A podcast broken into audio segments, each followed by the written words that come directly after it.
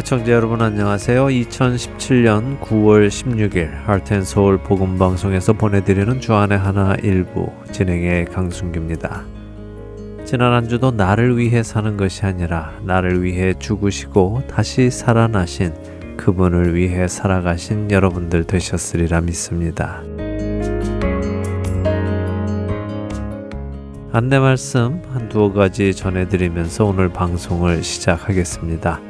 먼저 지난주에 허리케인 하비의 피해로 텍사스주 휴스턴 지역의 CD 발송을 당분간 중단하겠다는 말씀을 드렸었지요.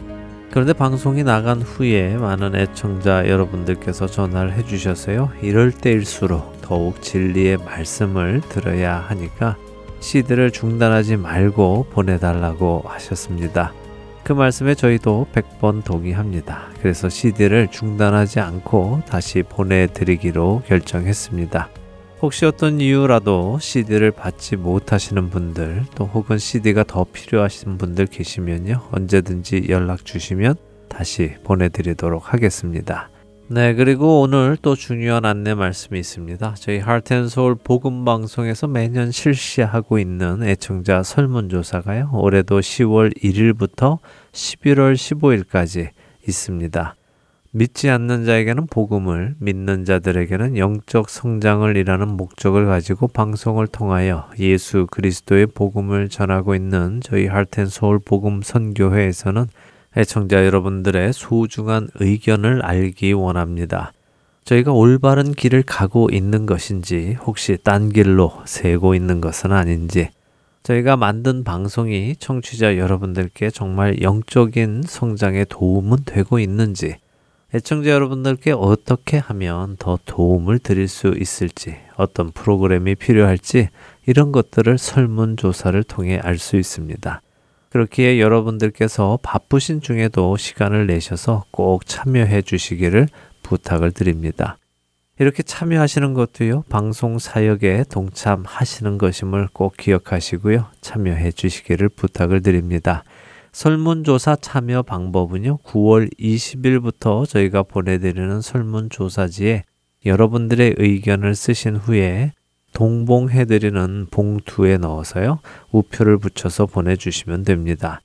인터넷을 사용하시는 분들은 저희 홈페이지 www.heartandsoul.org에 접속하셔서 2017 애청자 설문조사를 클릭하시면 참여하실 수 있습니다. 앱을 사용하시는 분들도 많으시죠? 앱에서도 참여하실 수 있고요. 이런저런 이유로 참여하시기 어려우신 분들도 또 계십니다. 그런 분들은 전화로 직접 의견을 주셔도 되겠습니다. 전화 주실 번호는 602-866-8999입니다.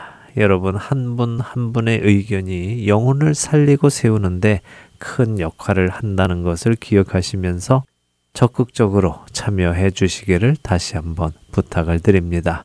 첫 찬양 함께 하신 후에 말씀 나누겠습니다.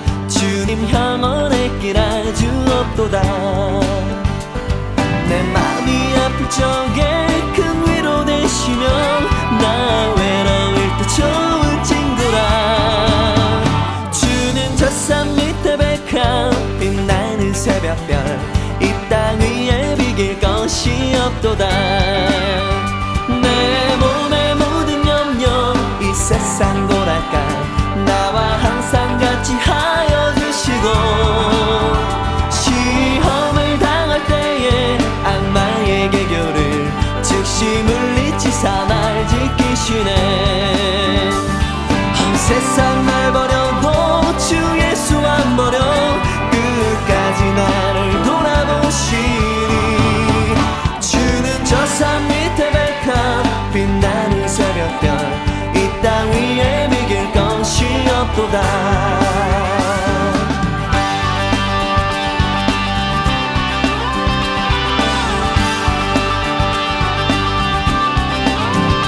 내 맘을 다하여서 주님을 따르면 길이 길이 나를 사랑하리니 물불이 두렵지 않고 창검이 겁없네 주는 높은 산성 내 방패시라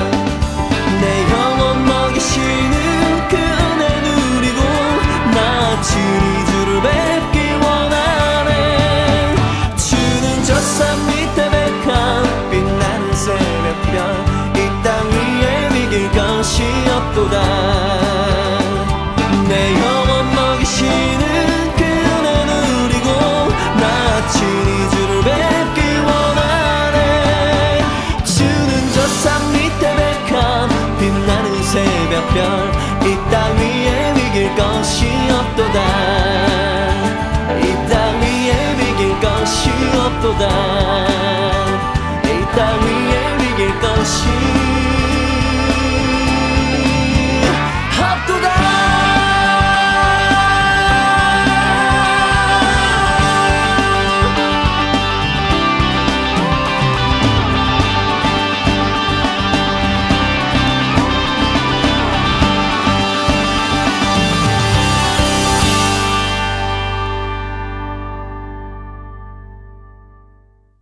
한 5년 전에 인터넷에서 보았던 한 장의 사진이 있었습니다. 그 사진은 한 아파트 단지에 붙어 있는 아파트 입주자 대표가 아파트 입주자들에게 전달하는 내용이 담긴 대자보였습니다. 저는 그때 그 대자보를 읽으며 큰 충격에 빠져서 그 대자보의 사진을 저장해 두었었는데요. 그런데 최근 한국에서 일어나는 어떤 뉴스를 보며 오래전 제가 저장해 두었던 그 사진이 다시 생각이 나서 찾아보게 되었습니다. 그 대자보는 당시 그 아파트 입주자 대표가 자신들이 살고 있는 아파트 단지 주변에 장애인을 위한 건물이 생길 경우 생기는 문제점을 적어 놓은 대자보였습니다. 그 내용은 이러했지요. 장애인 시설물을 설치할 경우 1. 당 아파트 집값 하락이 대두될 수 있다. 2. 현재 대형마트 옆과 뒤편의 차량 통행이 복잡하여 항상 사고 위험이 도사리고 있는 상태인데 장애인 출입이 과다하여 사고의 위험이 현저하게 증가될 수 있다. 3. 구청 앞에서 집회 시위하는 장애인들을 보며 보통 사람들이 사는 이곳에 그런 시설이 들어와서는 안 된다는 생각이 든다 였습니다. 이 아파트 입주자 대표가 써놓은 장애인 시설물 설치 반대 이유 세 가지를 다시 한번 가만히 읽어보았습니다. 정확히 기억은 나지 않지만 당시 이 대자보가 이야기하는 장애인 시설물이란 장애인들을 위한 건물이었던 것 같습니다. 5년 전에 읽었을 때나 지금이나 여전히 이 대자보를 읽는 제 마음은 무겁습니다. 아파트 입주자 대표의 이유는 집값이 떨어질 것이고 장애자들이 많이 다니면 교통사고의 위험이 커지고 보통 사람들이 사는 이곳에 장애인들이 다니는 것은 안 된다는 것이었습니다. 장애인들을 위한 건물이 들어오지 못하도록 막는 이유들은 합당한 이유라기보다는 지극히 이기적인 이유들 뿐이었습니다.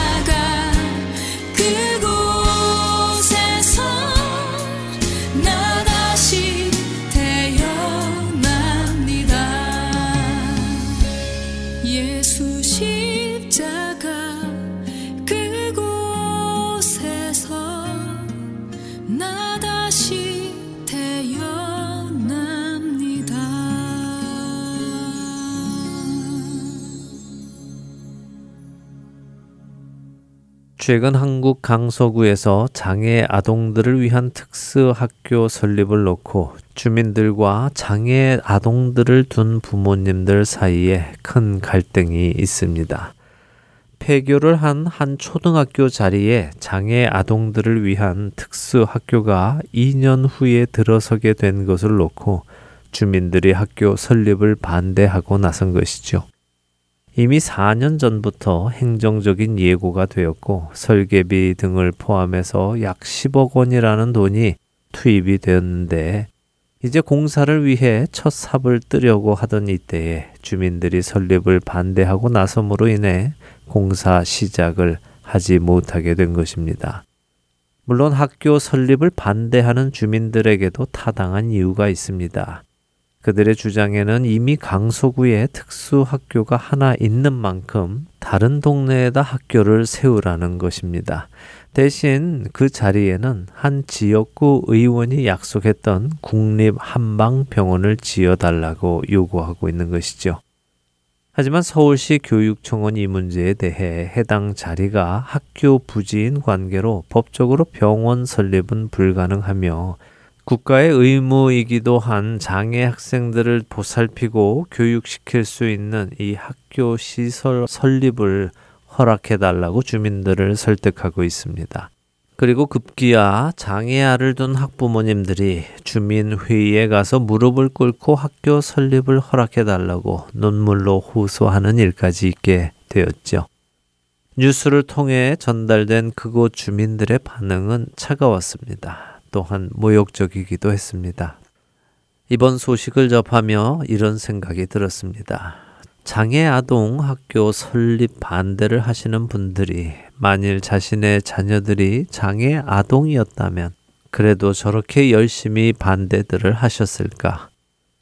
장애인을 나가라고 하시면 저와 저의 아이는 어떻게 해야 합니까? 라고 눈물로 묻는 어머니를 향해 그건 당신이 알아서 하라고 소리치던 분. 조금만 마음을 열고 이해해 달라는 어머니의 호소에 마음을 안 열어주겠다고 소리 지르던 분. 눈물로 무릎을 꿇고 간청하는 어머니를 향해 쇼하지 말라고 조롱했던 분들. 도대체 우리의 이기심은 어디에까지 가고 있는 것인지 참 마음이 아픕니다. 물론 제가 그 회의에 참석하신 모든 분들의 사정을 일일이 알지 못하기에 어느 것도 함부로 판단할 수는 없습니다.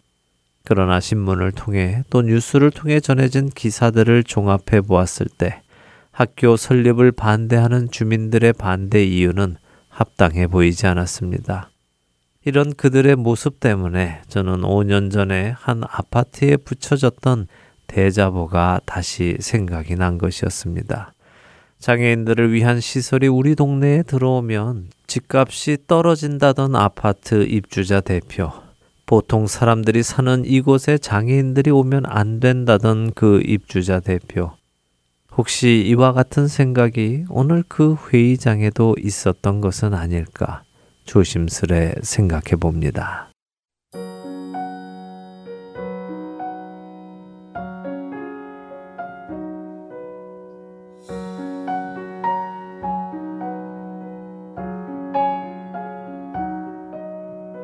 내 주를 가까이 하게 함은 십자가 짐 같은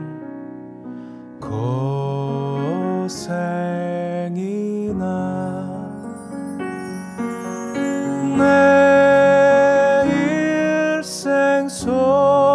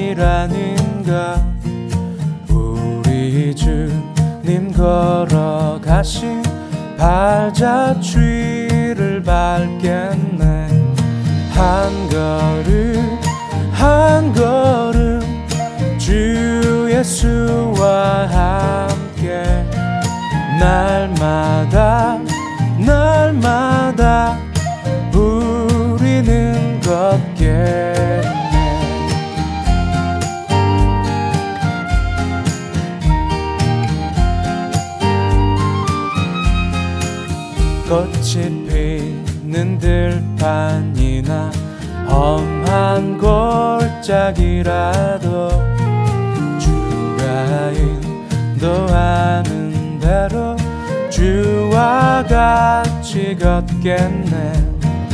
한 걸음 한 걸음 주 예수와 함께 날마다 날마다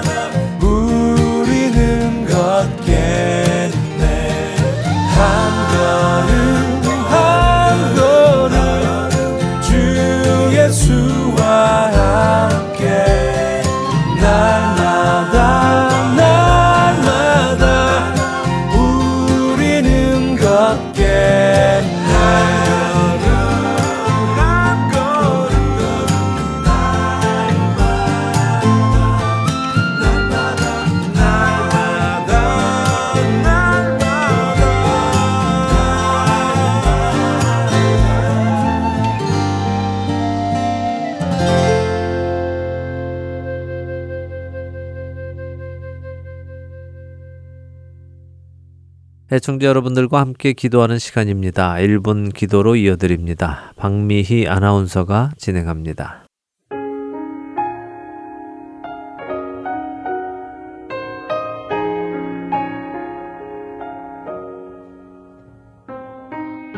할텐 서울 복음 방송 1분 기도 시간입니다. 오늘 이 시간은 한국과 미국, 북한의 지도자들을 위해 함께 기도하기를 원합니다. 최근 북한의 핵도발로 인하여 미국과 북한, 그리고 한국과 북한과의 관계가 점점 심각해져 갑니다. 이런 혼란스러움 속에서 지도자들이 현명하고 지혜로운 결정을 할 수 있도록 기도해야 하겠습니다. 디모데전서 2장은 우리가 모든 경건과 단정함으로 고요하고 평안한 신앙생활을 하기 위해 높은 지위에 있는 사람들을 위하여 간구와 기도와 도고와 감사를 하라고 말씀하십니다. 높은 지위에 있는 자들, 참된 주권자는 하나님이심을 알게 되도록 또한 참된 지혜는 하나님으로부터 옳음을 깨닫게 되어 그들이 하나님을 찾게 되도록 기도하기 원합니다. 또한 이런 불안한 시대에 믿는 자들이 한 마음으로 하나님의 궁휼하심을 구하고 하나님의 보호하심을 구해야 할 것입니다. 함께 기도하겠습니다.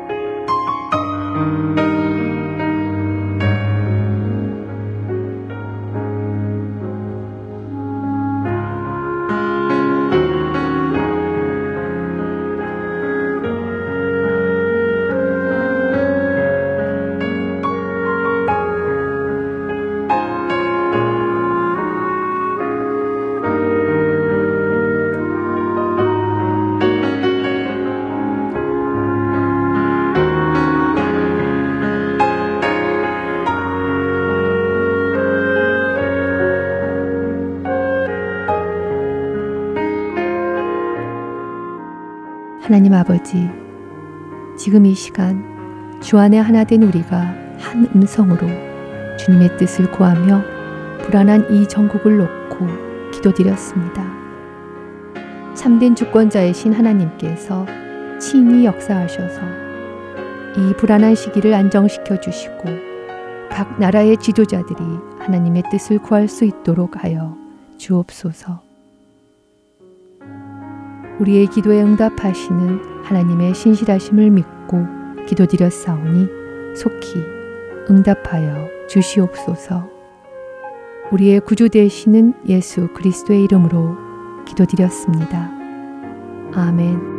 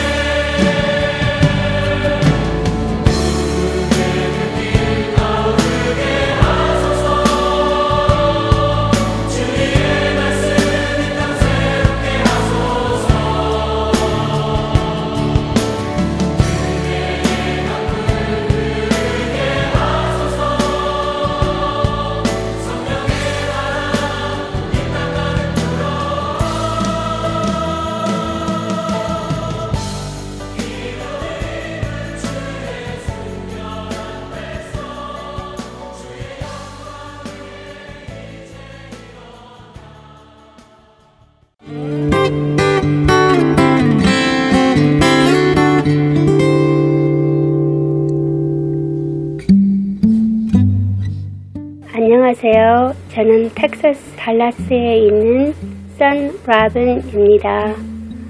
교회를 다니다가 상처받으신 분, 또 교회를 안 나가시는 분, 그런 분들에게 이 복음방송 CD를 전해드리고 있습니다. 이 복음방송 말씀 CD가 정말 땅 끝까지 전해지기를 소원합니다. 감사합니다.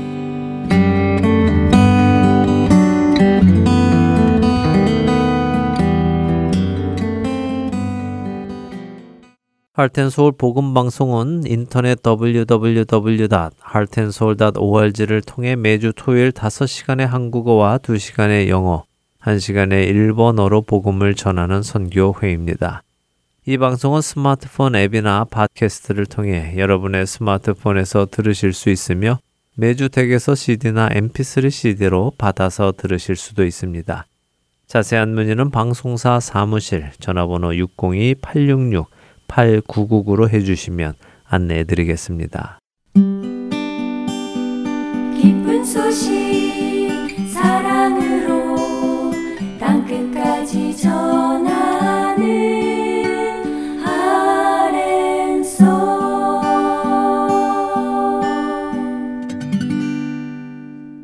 이스라엘에서 사역하시는 유병성 목사님과 떠나는 성경 여행 베들레헴에서 예루살렘까지 함께 하시겠습니다.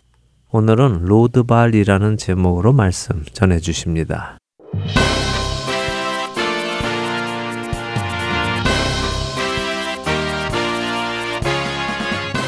청취자 여러분 안녕하십니까?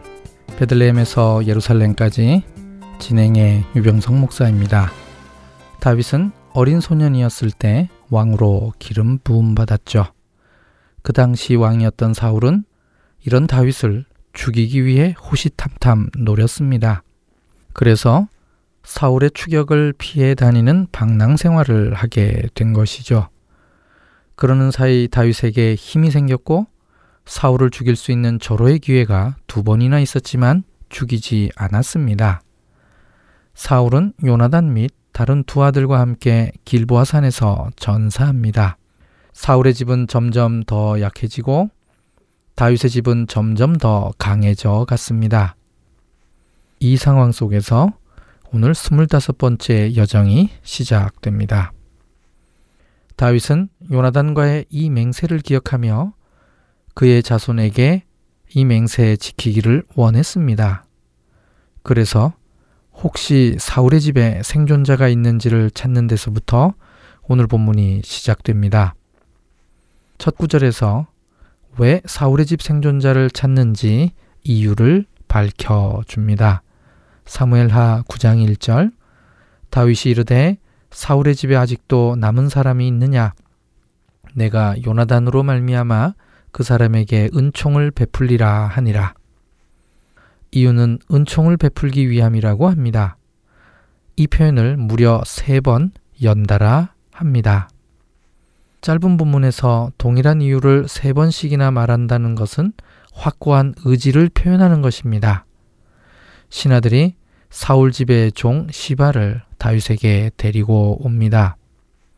시바는 히브리어로 찌바라고 발음합니다. 히브리어의 어근에 따라 이 이름의 뜻을 해석하면 부풀어 오르다, 확장되다입니다. 자꾸 더 원해서, 즉 욕심을 부려서 부풀어져 있는 상태를 말합니다. 오늘 본문에서는 욕심을 부리지 않지만 나중에 이 사람의 속성이 드러납니다. 이 이름의 외형은 아람어식으로 보입니다. 왜냐하면 이름이 알렙이라는 히브리어 철자로 끝나기 때문입니다.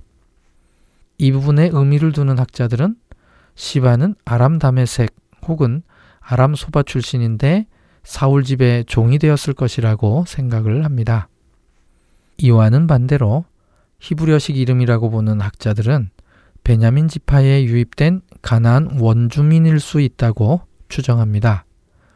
베냐민 지파의 자손 중에 비슷한 이름이 발견되기 때문이죠. 역대상 8장 9절 그의 아내 호데스에게서 낳은 자는 요밥과 시비아와 메사와 말감과 이 족보에 나오는 시비아는 히브리어로 찌브야로 시바와 이름이 아주 비슷합니다. 그래서 베냐민 지파로 보는 것이죠. 언제부터 사울 집의 종이었는지는 알 수 없지만 단순한 종이 아니었을 것입니다. 그에게는 아들이 15명이고 또 종이 20명이나 되었습니다. 다윗이 시바에게 사울 집에 속해 있던 땅에 대한 농사를 관장하게 했습니다. 이런 내용들을 통해서 볼 때 그는 사울 집안 집사 같은 역할을 했을 것으로 보입니다. 다윗이 그에게 질문을 합니다. 사무엘하 9장 3절 왕이 이르되 사울의 집에 아직도 남은 사람이 없느냐 내가 그 사람에게 하나님의 은총을 베풀고자 하노라 하니 시바가 왕께 아뢰되 요나단의 아들 하나가 있는데 다리 저는 자니이다 하니라.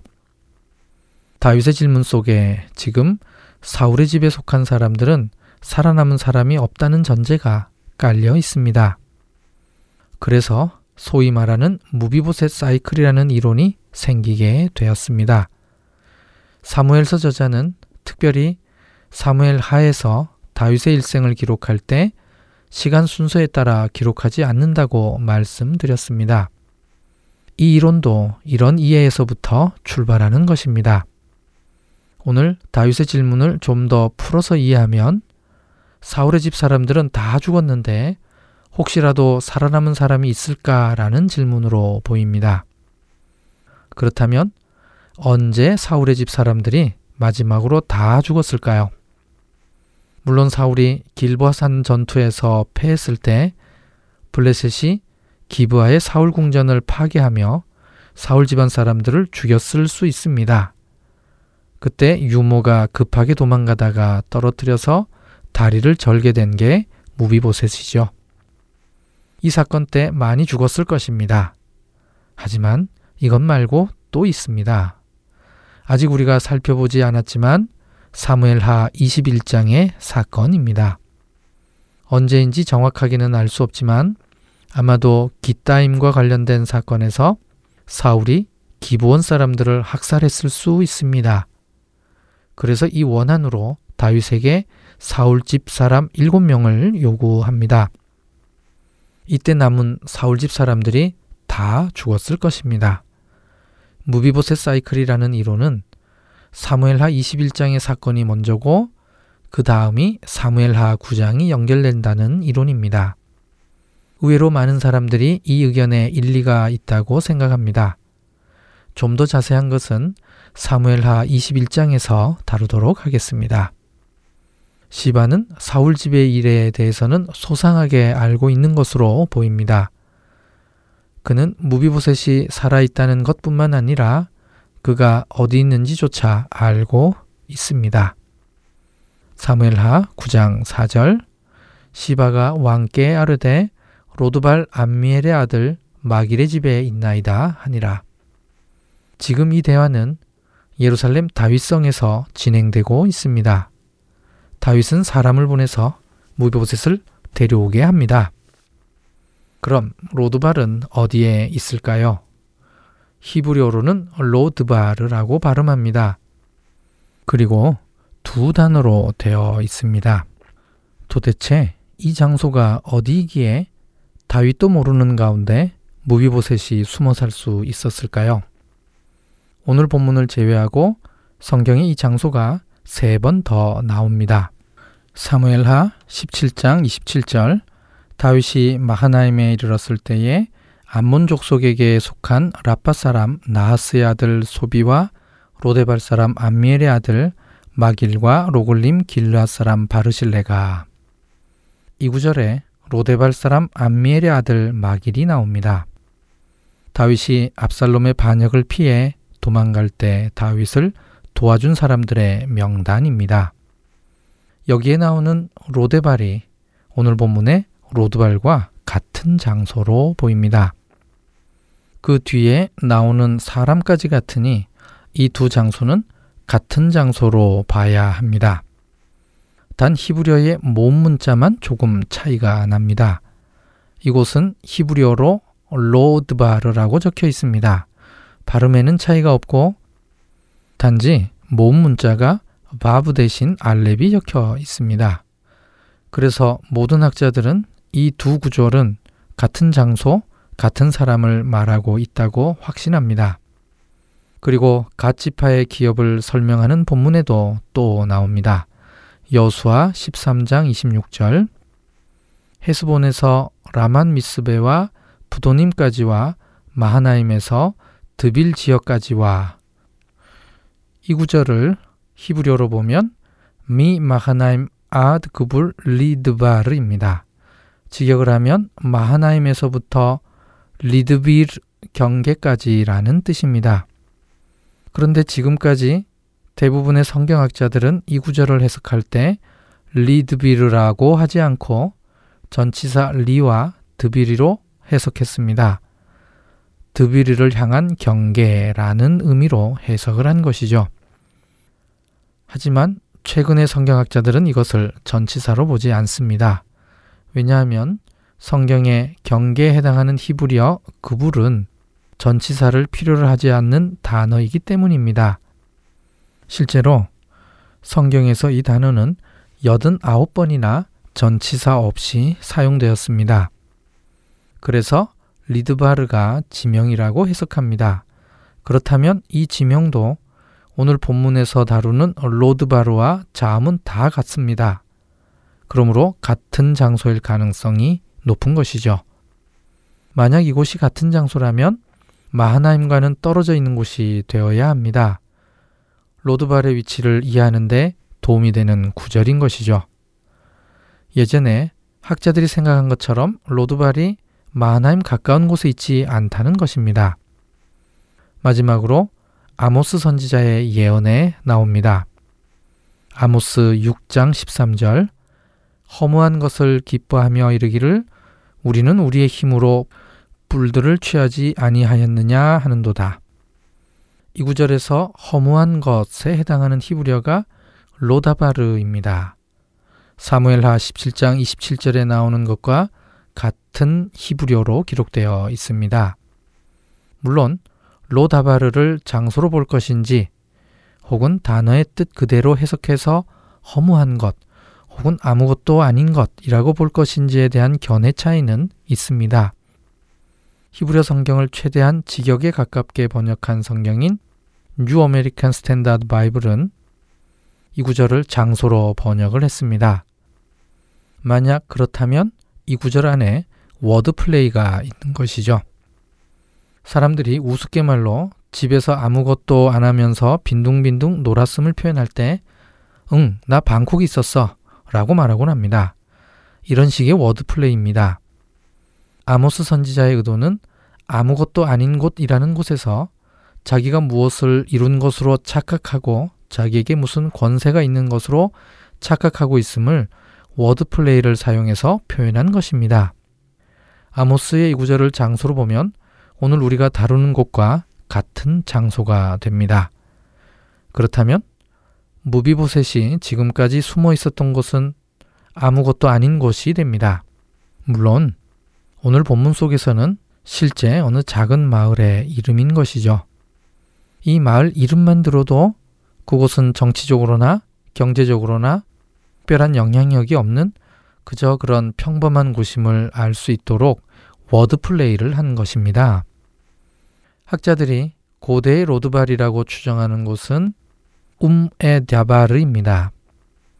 베산에서 동쪽으로 약 10km 정도 떨어져 있고 야르무강이 끝나는 곳에서 남쪽으로 약 10km 정도 떨어져 있는 곳입니다. 상당히 북쪽에 위치해 있습니다. 여기에 암미엘의 아들 마길이라는 사람이 살고 있었는데요. 마길이라는 이름을 통해서 그가 문하세 후손임을 알 수 있습니다. 창세기 50장 23절에 보면 마길은 문하세의 아들입니다. 민수기 26장 29절 문하세의 자손 중 마길에게서 난 자손은 마길 종족이라 마길이 길랏을 낳았고 길랏에게서 난 자손은 길랏 종족이라 이 사람에 대해 알려진 것은 없습니다만 사사기 이후 베냐민 지파와 혈통 관계에 있었을 것입니다. 길란 야베스 사람들도 그랬고 마하나임 지역이 그랬듯이 사울 집안과 가까운 관계였을 것으로 추정됩니다. 한 가지 확실한 것은 사무엘라 17장에서 다윗을 도왔던 것을 보면 부유한 집안이었던 것은 확실합니다. 사무엘하 9장 7절 다윗이 그에게 이르되 무서워하지 말라 내가 반드시 내 아버지 요나단으로 말미암아 내게 은총을 베풀리라. 다윗이 사울의 집에 은총을 베풀고자 한다는 말이 총 세 번 나온다고 말씀드렸는데요. 사무엘하 9장 1절에서는 다윗이 자기 스스로 한 말입니다. 사무엘하 9장 3절에서는 다윗이 사울 집의 종 시바에게 한 말입니다. 그리고 사무엘하 9장 7절에서 드디어 다윗이 실제 은총의 대상자인 무비보셋에게 직접 한 말이죠. 다윗이 무비보셋에게 무서워하지 말라고 합니다. 무비보셋 입장에서는 몰락한 전 왕의 자손들을 어떻게 하는지 잘 알고 있기에 두려워했을 것입니다.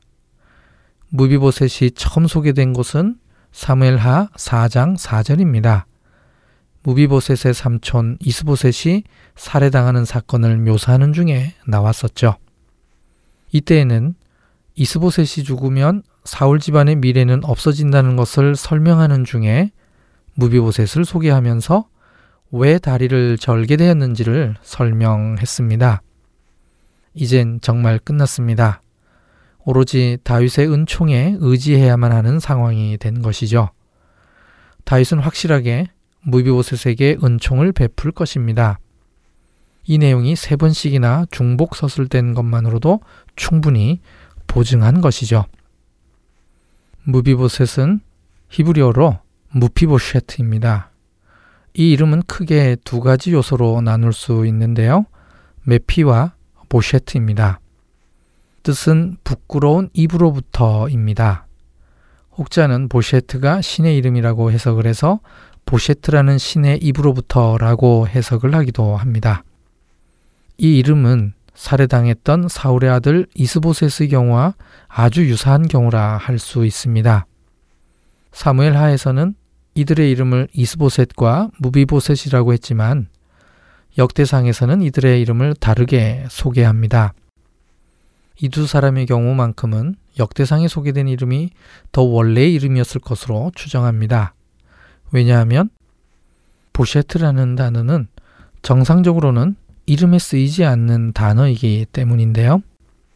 사무엘서의 저자가 아니라 후대의 성경을 편찬하고 필사하는 일련의 서기관들에 의해서 사울 집안의 부끄러움을 강조하기 위해 이 두 사람의 이름을 바꾸었다는 것입니다.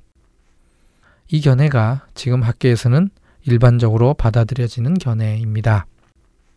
이스보셋의 이름이 역대상 8장 33절과 9장 39절에 보면 에스바알이라고 나오는데요. 이게 원래 이름인데 나중에 어떤 서기관이 이 이름을 이스보셋, 즉 부끄러운 사람으로 바꾸었다는 것이죠.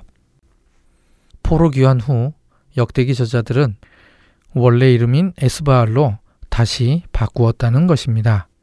마찬가지로 무비보셋이라는 이름도 역대기에서는 다르게 소개됩니다. 역대상 8장 34절과 9장 40절에 보면 요나단의 아들은 무리바알이라 므립바알은 미가를 낳았고 한국어 성경에는 두 구절에 동일하게 음역되어 있는데 사실 히브리어는 약간 다르게 기록되어 있습니다. 역대상 8장에서는 무리바알이라고 되어 있고요. 9장에서는 조금 짧은 형태인 메리바알이라고 되어 있습니다. 역대상 8장에 나와 있는 메리브 바알이 원래 이름으로 보입니다. 뜻은 바알과 다투다입니다. 사울이 자신의 자녀의 이름에 바알을 넣었다고 해서 사울이 바알신을 섬겼다고는 보지 않습니다. 마찬가지로 요나단이 자기 아들의 이름에 바알을 넣었다고 해서 바알신을 섬긴 것은 아니죠. 다윗이 붙인 이름 바알브라심에도 들어가 있고 법계가 있던 기랏 여아림도 바알레 유다였습니다. 이처럼 이 단어는 일반적으로 쓰이고 있었고 지명에도 많이 사용된 것입니다. 그래서 무이보셋의 원래 이름이 역대상 8장에 나와 있는 대로 무리바알이라고 보는 게 역사 지리적 관점에 더 부합된다고 봅니다. 다윗이 무비보셋에게 은총을 베풀었는데요. 그 내용은 두 가지입니다. 첫 번째, 사울의 모든 밭을 다 무비보셋에게 도로 돌려줍니다. 두 번째, 다윗의 상에서 떡을 먹을 수 있는 왕자의 자격을 줍니다. 이 두 가지는 정말 파격적인 대우입니다. 당시 패망한 왕가의 자손들은 죽은 목숨이었습니다. 혹 죽지 않는다 해도 종이 되거나 자유가 없는 몸이 되는 게 보통입니다.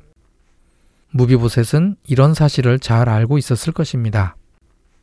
그러니 다윗 앞에서 무서워할 수밖에 없는 것이죠. 다윗은 이런 그를 말로만 안심시켜 준 것이 아니라 그에 상응하는 대우와 신분 보장을 한 것입니다. 무비보셋은 이런 다윗의 대우가 과분한 것인지 잘 알고 있었습니다. 그러니 스스로를 죽은 개에다 비유하며 절을 했던 것입니다. 다윗은 무비보셋에게 한 이 말을 실제로 실행에 옮깁니다. 사울의 집에 속해 있던 모든 것을 무비보셋에게 주었으니 당연히 시바는 무비보셋의 종이 되는 것이죠. 시바의 15명 아들과 20명 종이 다 무비보셋의 종이 되었습니다. 사무엘하 9장 9절 왕이 사울의 종 시바를 불러 그에게 이르되 사울과 그의 온 집에 속한 것은 내가 다 내 주인의 아들에게 주었노니 이 구절에 무비보셋을 주인의 아들이라고 표현했습니다. 이 구절 때문에 어떤 학자는 요나단에게는 아들이 없었고 사울의 첩 리스바의 아들 무비보셋이 있었는데 그를 요나단의 아들로 대우했다고 하는 주장을 합니다. 개인적으로는 이 견해는 타당성이 없는 것 같습니다. 히브리어에서 아들이라는 단어는 자손을 의미하는 경우도 많이 있기 때문이죠. 특별히 아들이라고 말할 때 그 아들은 아버지와 동일한 권리를 가지는 것입니다. 본문에서도 시바에게 사울이 주인이었듯이 이제부터는 무비보셋이 내 주인이 된다는 의미를 담아서 그렇게 표현을 한 것이죠. 사울 왕은 죽었습니다. 아무런 힘도 없고 권세도 없지만 무비보셋에게 사울 왕이 가졌던 그 권리를 그대로 유지할 수 있도록 허용한 것입니다. 그래서 다윗은 아무것도 아닌 무비보셋을 자신의 상에서 떡을 먹을 수 있게 한 것이죠. 여기서 말하는 떡은 히브리어로 레헴, 즉 빵입니다. 일용할 양식을 말하는 것입니다. 다윗과 함께 같은 상에서 먹는 것은 마치 왕자와 같은 권위를 갖고 있다는 뜻입니다. 사무엘 하 9장 11절 후반부 무비보셋은 왕자 중 하나처럼 왕의 상에서 먹으니라. 정말 엄청난 은총이 아닐 수 없습니다. 혹자는 다윗이 사울 집안의 마지막 생존 왕자인 무비보셋을 가까이에서 감시하기 위해서 그랬다고 해석하기도 하는데요. 정치적 관점에서 보면 그럴듯해 보이지만 오늘 본문에서도 그가 다리 저는 자라는 것을 밝혔고 심지어 마지막 부분에는 두 발을 다 전다고까지 밝혔습니다.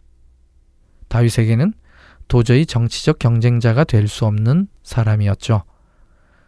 다윗은 굳이 이런 무비보셋을 다윗성에 두며 감시할 필요가 있었을까요? 그러니 이것은 다윗이 무비보셋에게 순전히 하나님의 은총을 베푼 것이라고 보아야 합니다. 요나단과의 맹세 앞에 신실했던 다윗의 모습이 잘 드러난 이야기였습니다. 무비보셋에게는 미가라는 아들이 있었다는 것으로 봐서 다윗은 그의 아들에게까지도 이 맹세를 신실하게 지켰을 것으로 보입니다.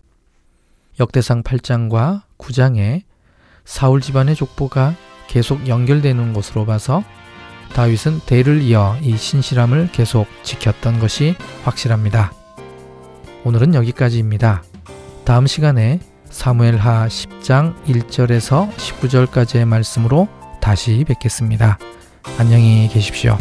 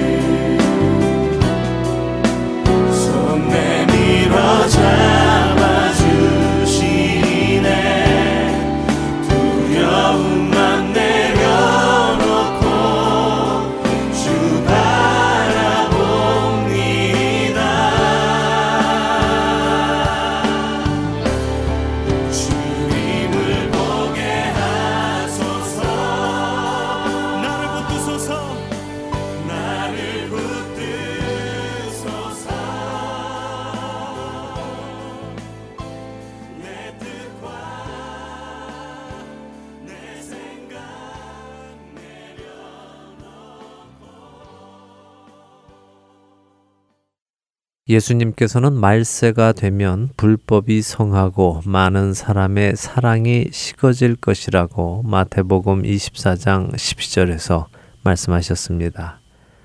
사랑이 식어진다. 요즘 이 시대를 보면 예수님의 이 말씀이 더욱 깊이 다가옵니다. 꼭 장애 아동을 위한 학교 설립 반대만을 놓고 이런 말씀을 드리는 것은 아닙니다. 최근 얼마 동안 정신없이 쏟아져 나오는 중고등 학생들의 집단 폭행 사건, 이웃 간의 폭행을 넘어 형제, 부모 자녀 간, 부부 간의 폭행 살인 사건이 끊임없이 일어나고 있는 이 시대를 보며 사랑이 식어가고 있다는 생각을 하지 않을 수 없습니다. 사도 바울은 디모데 후서 3장 1절에서 2절에 말세가 다가오면 사람들이 자기를 사랑하며 돈을 사랑하며 자랑하고 교만하고 남을 비방한다고 경고했습니다. 늘 드리는 말씀이지만 멸망할 세상은 그렇다고 치지요. 멸망할 세상이니까 말입니다. 하지만 멸망할 세상으로부터 부름받아 나와 세상의 법을 따라 살지 않고 하늘의 법을 따라 살아가는 우리 그리스도인들은 그래서는 안 될 것입니다. 약한 자, 부족한 자, 가난한 자를 극률이 여기시는 하나님께서 우리도 극률이 여기셨기에 그 아들을 주시고 우리를 구원하신 것이 아닙니까? 만일 우리가 그 하나님의 은혜를 통해 구원을 받은 것이고 그 구원의 은혜의 가치를 깨닫게 된 사람이라면 우리 역시 약한 자, 부족한 자, 가난한 자들을 극률히 여기며 그들에게 그리스도의 사랑을 부어 줄 것입니다. 저는 바로 이 일이 우리 안에 일어나기를 바랍니다. 한국의 그리스도인들에게도 그 일이 일어나기를 바랍니다. 남들은 집값이 떨어질까 두려워 장애인들을 내쫓을 때 우리는 우리의 품 안에 그들을 더 받아주고 남들은 자신이 보통 사람이기에 장애인과 함께 할 수 없다고 말할 때 우리 모두는 주님 없이는 다 장애인인 것을 인정하며 그들과 함께 하려 가까이 다가가는 그 일이 일어나기를 바랍니다. 오늘 예수님께서 이 땅에 서 계시다면 예수님은 과연 누구를 찾아 구원하려 하실까요? 시대가 지났기에 예수님도 힘 있는 사람들, 능력 있는 사람들, 부유한 사람들을 찾아다니시며 그들과 함께 지내실까요? 아마도 그렇지 않으실 것입니다. 비록 시대가 변했다 해도 여전히 예수님께서는 오늘도 우리에게 말씀하실 것입니다. 심령이 가난한 자는 복이 있나니 애통한 자는 복이 있나니 의에 줄이고 목마른 자는 복이 있나니라고 하시며 우리에게 팔복을 다시 설명해 주실 것입니다. 또한 예수님께서 계시는 그곳에는 맹인이 보며 못 걷는 사람이 걸으며 나병 환자가 깨끗함을 받으며 못 듣는 자가 들으며 죽은 자가 살아나며 가난한 자에게 복음이 전파될 것입니다. 맹인, 못 걷는 사람, 나병 환자, 못 듣는 자, 죽은 자, 가난한 자, 이 모든 사람들은 사회에서 볼 때 장애인들입니다. 자신들이 말하는 보통 사람이 아닌 범주에 들어가는 사람들입니다. 그러나 예수님께서 이 땅에 오셨을 때 바로 이들에게 천국 복음이 전파되었었다는 것을 기억하십시오. 사랑하는 애청자 여러분, 예수님을 바라보십시오. 그러면 우리가 무엇을 해야 할지 알게 됩니다. 그분이 어디에 마음을 두시는지, 그분이 무엇을 중요하게 생각하시는지 우리는 알게 될 것이기에 그렇습니다. 장애 아동들을 향해 나가라고 소리 지르는 사람들을 보며 한없이 부끄러워집니다. 왜냐하면 그것이 우리 인간의 한계이기 때문입니다. 우리는 예수님 없이는 다 그런 이기적인 사람일 뿐입니다. 그런 우리를 구원하시기를 마다하지 않으시고 그 아들을 주신 하나님의 은혜를 생각할 때 그런 우리를 구원하셔서 변화시키시는 성령님의 인도하심을 바라볼 때 우리는 감사하지 않을 수 없고 그 감사가 동기가 되어 행동하지 않을 수 없습니다. 그 사랑에 감동하여 주님께서 보시는 그곳을 나도 바라보며 행동하는 저와 애청자 여러분이 되시기를 소원하며 오늘 주안의 하나 일부 여기에서 마치도록 하겠습니다.